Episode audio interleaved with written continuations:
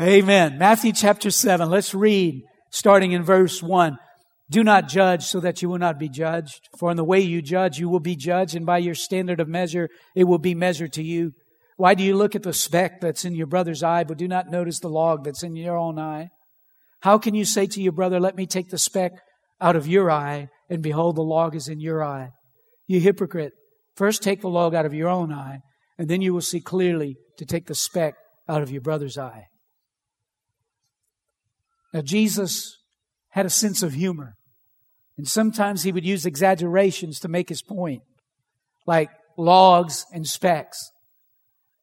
And he uses an analogy to talk about, about being judgmental.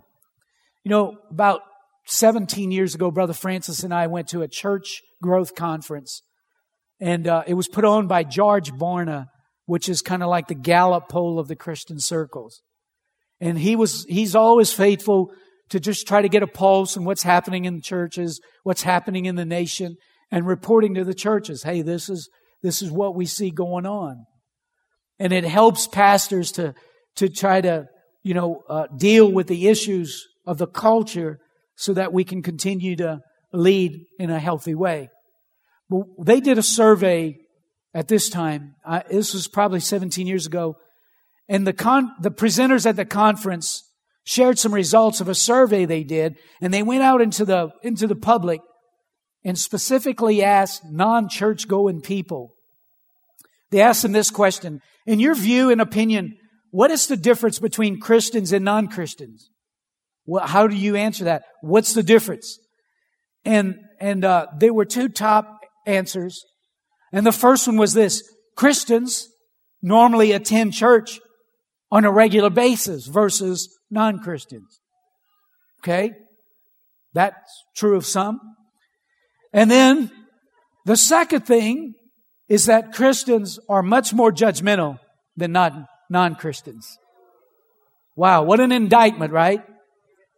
And so it's interesting that many non-Christian people view Christians as being very judgmental people. And uh, being judgmental is a common problem in our society, right? But it wasn't, it's not just a common problem today. It's been since the New Testament time. That's why Jesus addressed it in the Sermon on the Mount. You know, I think, why, why do we become so judgmental? Well, I, you know, I think we have an advantage. We have discernment. We have the Holy Spirit that illuminates and causes us to see things that the world doesn't see. So we do see clearer than non-church or non-Christians do. But sometimes, though we see clearer, it tends to make us critical and judgmental and causes us to have the wrong attitude. And so Jesus says, look, if you really want your life to be blessed, you need to deal with this judgmental attitude. And so he says in verse one, do not judge that you will not be judged. So Jesus didn't suggest that we not judge. He commanded us that we not judge. Amen. Now, do not judge so that you will not. What does it mean to be judgmental? Well, does it mean we can't judge between good and evil? That we can't say, no, that's wrong, that's right? No, because Jesus encouraged us to judge righteously.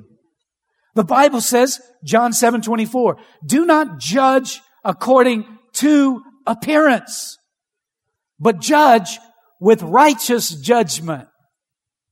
So the same Bible that says not to judge says we should judge with righteous judgment. To be judgmental, does that mean we can't judge between truth and error? Between good and bad Bible teachers and ministries? That we should accept everything and anything. Is that what does it mean? No. Jesus encouraged us to beware of false teachers and wrong ministries. In chapter 7 verse 15, Jesus said this, beware of false prophets who come to you in sheep's clothing, but inwardly are ravenous wolves. You will know them by their fruits. Grapes are not gathered from thorn bushes, figs from thistles, are they? So every good tree bears good fruit, but the bad tree bears bad fruit. A good tree cannot produce bad fruit, nor can a bad tree produce good fruit. Every tree that does not bear good fruit is cut down, thrown into the fire. So then you will know them by their fruits. So what is Jesus saying? He's saying, listen, not everybody that calls themselves a prophet is a prophet. Not everybody that has a business card that says I'm a bishop is a bishop. Come on, are y'all with me out there?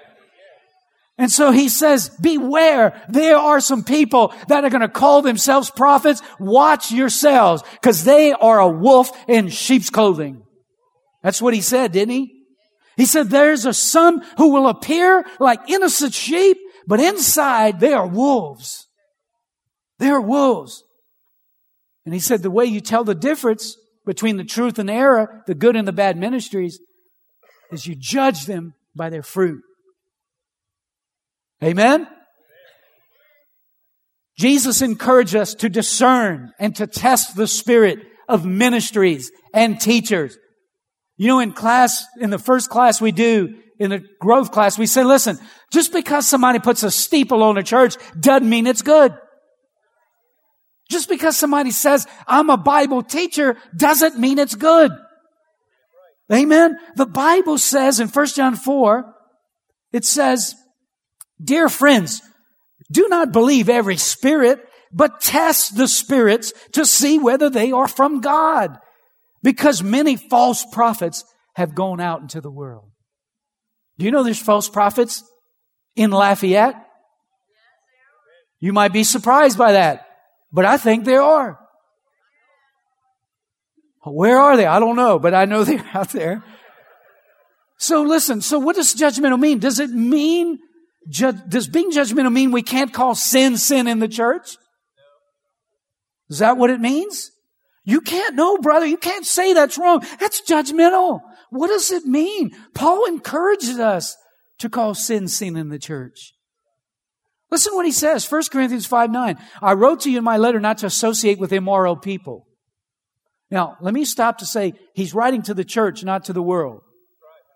And he says, I wrote to you my letter not to associate with immoral people. I did not at all mean with immoral people of this world, or with covetous and swindlers, or with idolaters, for then you will have to go out of the world.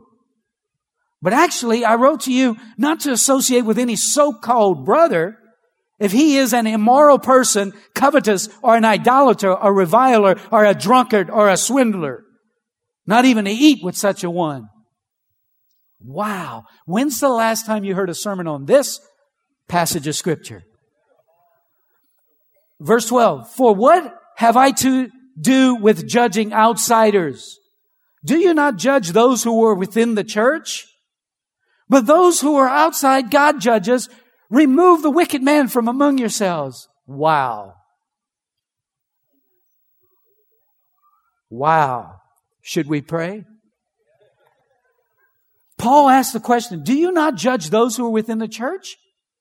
Paul says that our job is not to judge those outside the church. That's God's job.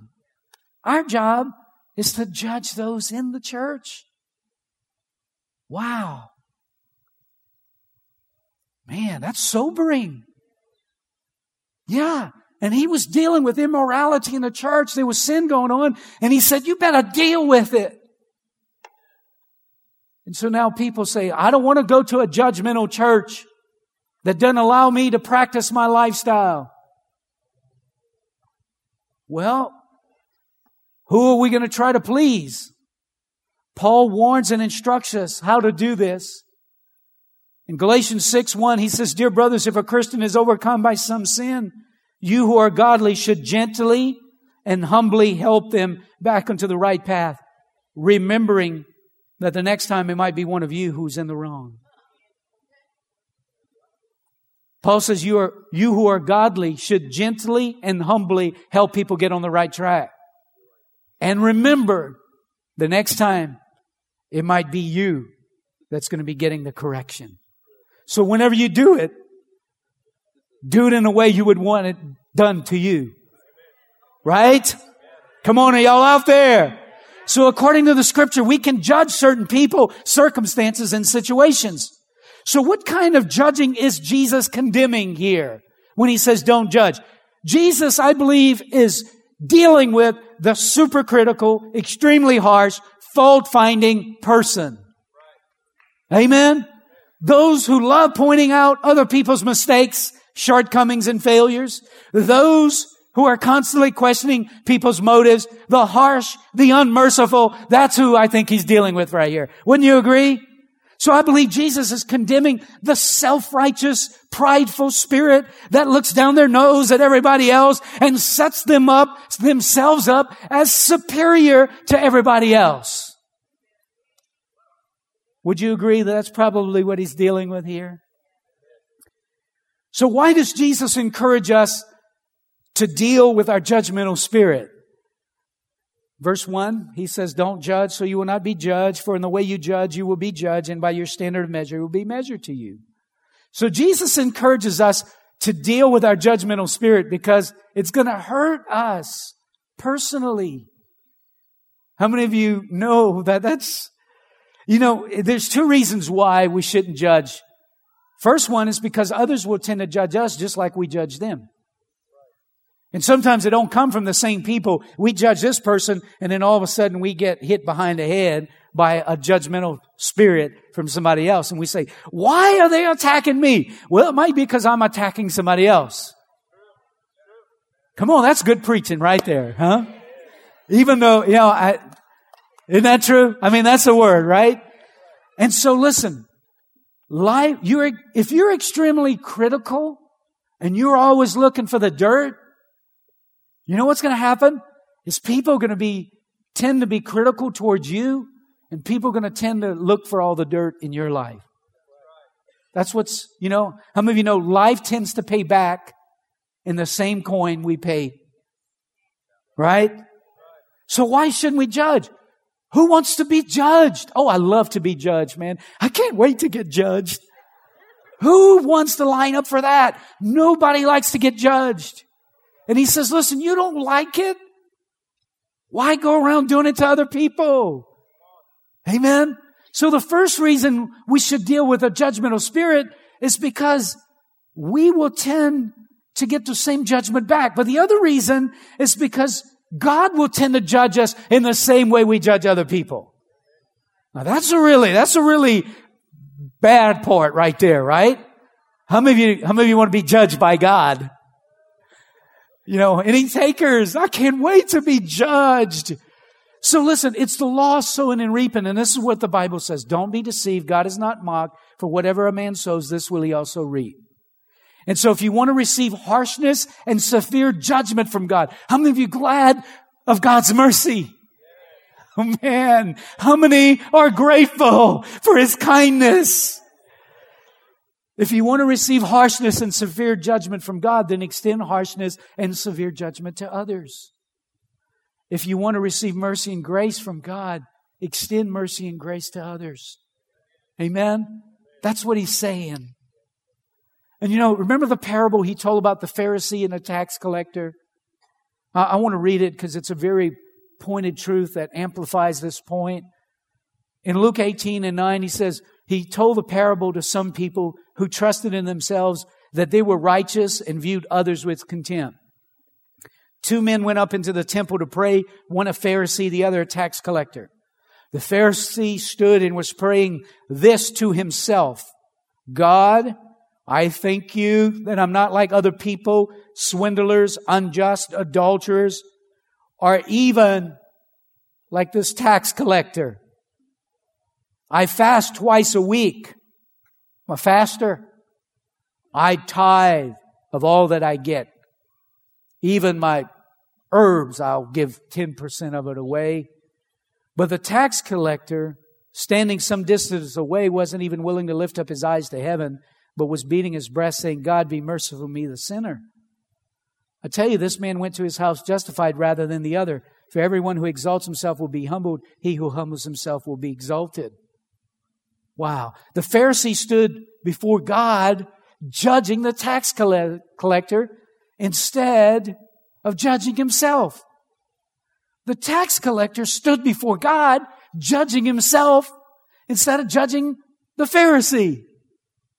Who do we come to church to judge? Our neighbor or ourselves? Come on. Right? Who received mercy? The Pharisee or the tax collector? The tax collector received the mercy. But he wasn't judging the Pharisee. Don't you think he could have said something to God about this dude?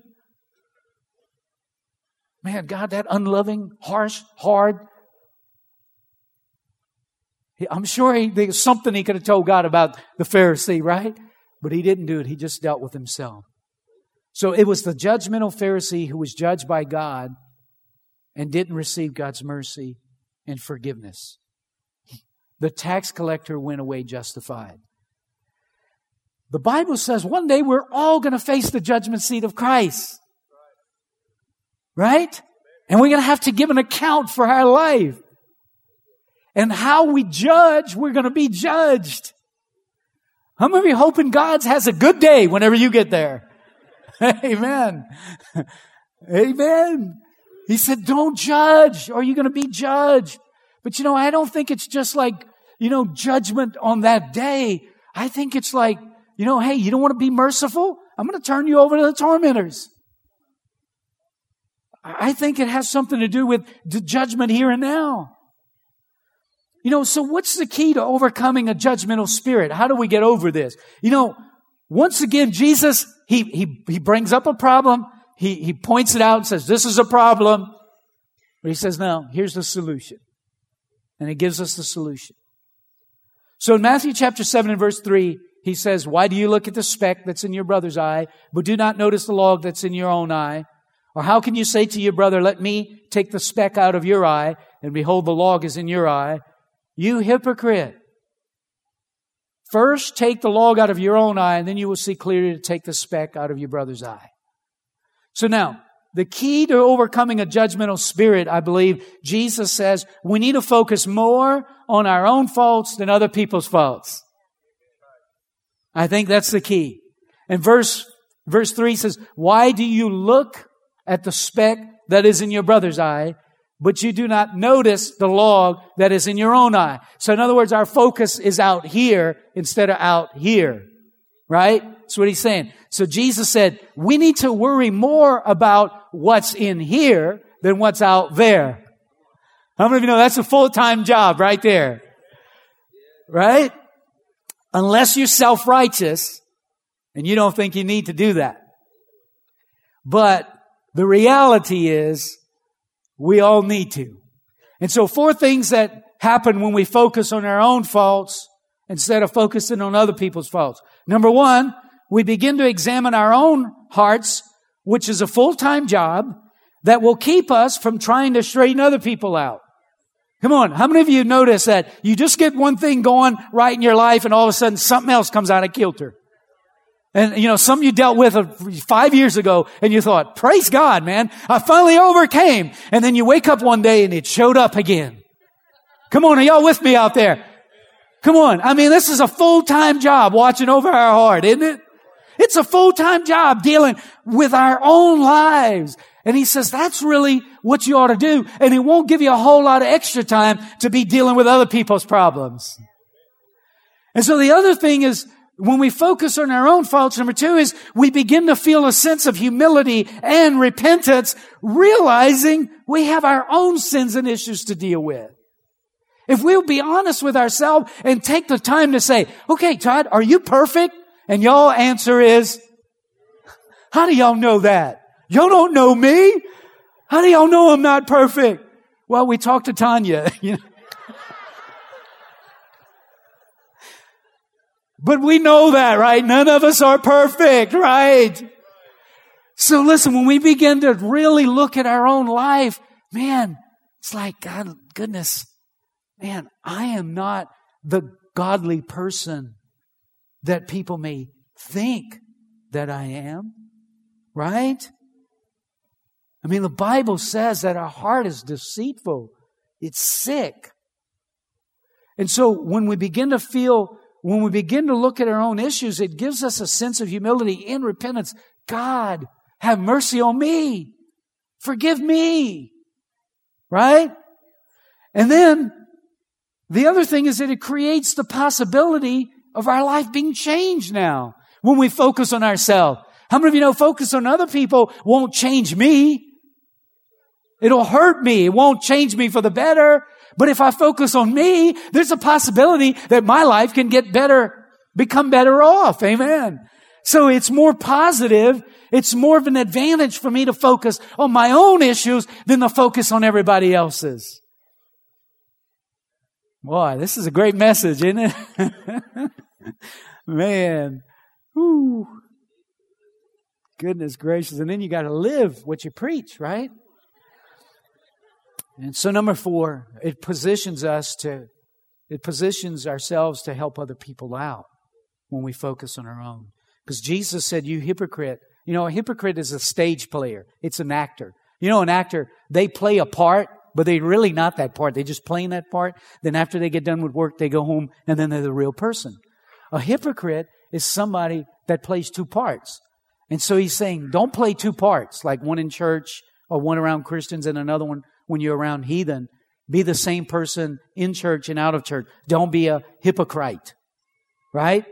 And so he says, he says, don't be a hypocrite. First take the log out of your own eye, and then you will see clearly to take the speck out of your brother's eye. So our main focus in life should be to first take the log out of our own eye, then we can see clearer, clearly enough to take the speck out of somebody else's eye. You know, who takes instruction from somebody that's ultra, ultra judgmental and critical? Nobody, will, nobody wants to take instruction because the instruction comes in such a, a powerful way that you can't even receive it. It's just like, man, I can't hear you because you're shouting too loud. Come on, are y'all with me? But then somebody else can tell you that and say it with a gentle, tender, compassionate way. And you say, really? Well, I just told you that same thing. Yeah, but you said it at the top of your voice. They're saying it in a different way. And so whenever we deal with our own issues and we allow ourselves to, to work on our own lives, what it does is it positions us in a place of humility and it puts us in a place where we can, first of all, see better because we ain't got that log standing in our way and we could see stuff, but we'll address it in a very humble, tender way and help other people. And that's what we want to do, right, saints? Is help other people.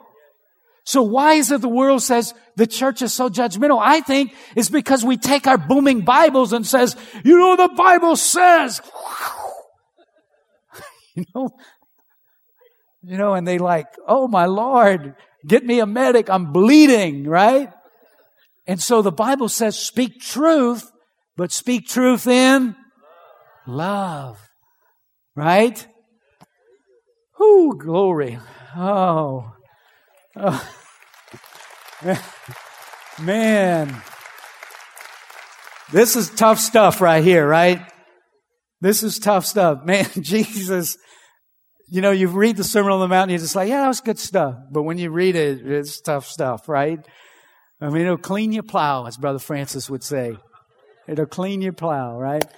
So, so the key to overcoming a judgmental spirit is first focusing more on our own faults than focusing on other people.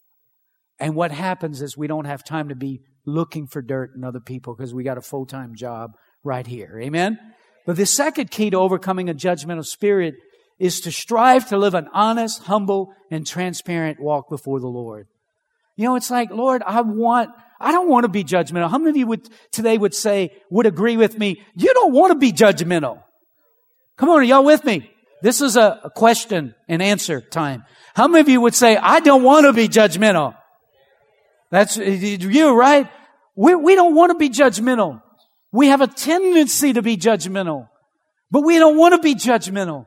So how do we deal with the issue? Well, I think we need a desire to strive. Lord, I want an honest heart. I want a humble heart. I want a transparent heart and walk before you, Lord, because I know that's what you want.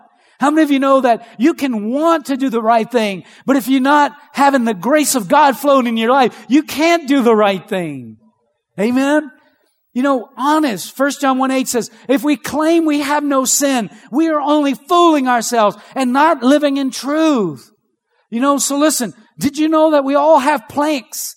We all have logs in our life. We all have issues. Amen? Amen? Come on, can I get you to affirm that? We all have issues. Come on, I'm gonna have to get the spouses to help us if we don't acknowledge it.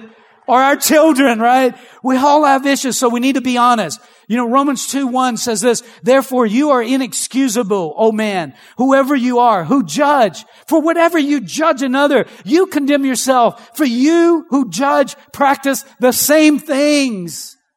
You who judge practice the same things. He says, man, you criticize other people. You know, you say this about them, but you're guilty of the same thing. You don't see it like I see it, but I see it in your life, the Lord says. He said, so we don't have a right. Paul says the very thing we judge others for, we're guilty of doing. And it's very, it's very natural, normal that we tend to criticize in other people the very thing that we have an issue with in our life.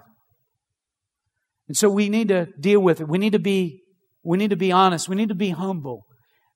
1 Peter 3 8 says, finally, all of you live in harmony with one another. Be sympathetic. Love as brothers. Be compassionate and humble. Don't repay evil with evil, insult with insult, but with blessing, because to this you were called so that you may inherit a blessing.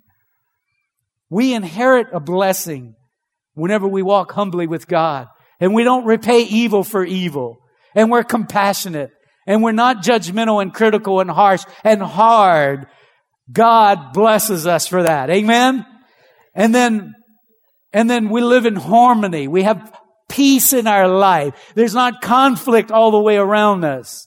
And then we need to live transparent. Remember the psalmist, whenever he sinned, uh, David, whenever he sinned with Bathsheba, committed uh, adultery and actually participated in murdering Uriah. And he says in Psalm 51, Behold, you desire truth in the inward parts.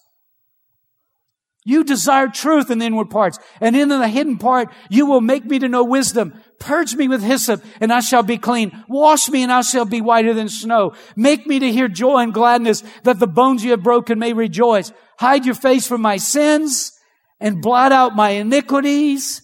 Create in me a clean heart, O God, and renew a right spirit, a steadfast spirit within me. That was, that was the psalmist, that was David's response whenever he blew, blown it. And he said, Lord, I know you desire truth in the inward parts. How many of you know the Lord wants us to be honest, transparent. He wants us to be, he wants us to come clean. Isn't that right, saints? And you know, why is it that we have this tendency to focus more on other people's issue while Jesus said, a plank and a speck a plank and a speck. He's saying, you're looking at, you can barely see the little dirt on them, and you're pointing that out, and you got this honking board in your life, and you won't even acknowledge you got this board going on in your life. It's like, come on. Come on. Look at the board. But you know what? It's our natural tendency not to self-evaluate. As uh, Dudley calls it, uh, what does he call it? Given us our, our self inventory. You know, inventorying ourself.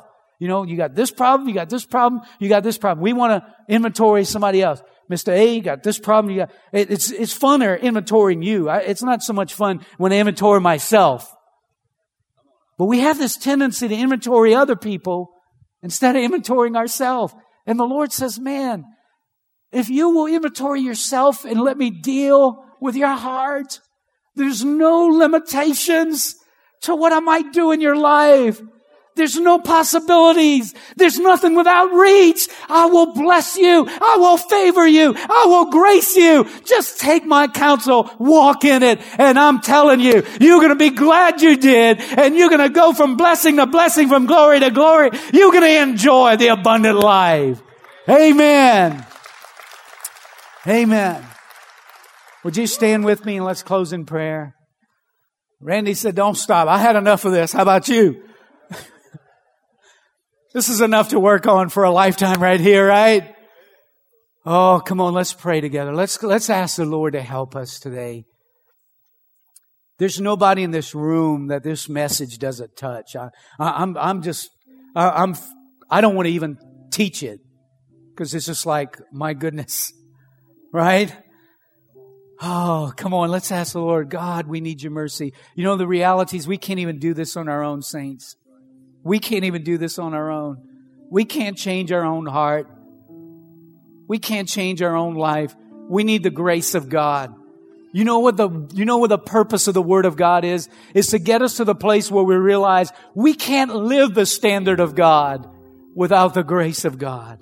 Without the, you know, you know what? It's, the Word of God is designed to push us to the cross and say, you need God in your life. Come on, how many of you have a sense of needing God in your life right now? Come on, how many of you have a sense, God, I need your life. Lord, I talk about other people and their issues, but God, I got a whole bunch of my own. I got my own issues to deal with. Come on, let's cry out and let's ask God, Lord, have mercy on us today. God, release your grace on us today. Lord God, I pray touch every heart today. Lord God, give us, break that critical fault finding spirit off of us. Lord, break self-righteousness, break pride and arrogance. Lord, break everything that you need to break off our lives so that we can be the reflection of who you want us to be. Lord Jesus, we need you today. We love you today. We're crying out for your help today. Jesus, come and transform us. Give us a new spirit, Lord. Give us a new heart, Lord. God, help us. Help us, Lord. Help us to overcome a judgmental, critical, fault finding, harsh spirit. Now, you know, you might be here today and you say, Todd, I'm not even a Christian yet. I'm at church, but I don't even know that I'm even going to heaven I don't even know if I'm going to pass the judgment or whether I'm going to be judged and thrown away from the, from the presence of God. But today, I want my heart to be clean. I want my heart to be purified. I want my sins washed away. I want to live uprightly before God. I need prayer. If that's you today, you say, I want to, I want to be saved. I want to be a Christian. If that's you, raise your hand. Come on, just bow your head and just say this with me. Lord Jesus, I believe you died for me. I believe you shed your blood for me so that my sins could be forgiven. Lord Jesus, I know that I'm a sinner. I know that I sin. I need forgiveness. Lord Jesus, would you extend mercy towards me? Would you forgive me, Lord, for all the wrong, all the bad that I've done in my life? I'm sorry and I'm asking for your forgiveness. Clean my heart. Give me a new heart. Fill me with your spirit so that I might live for you and bring glory to you all the days of my life. In Jesus' name, I pray. Amen.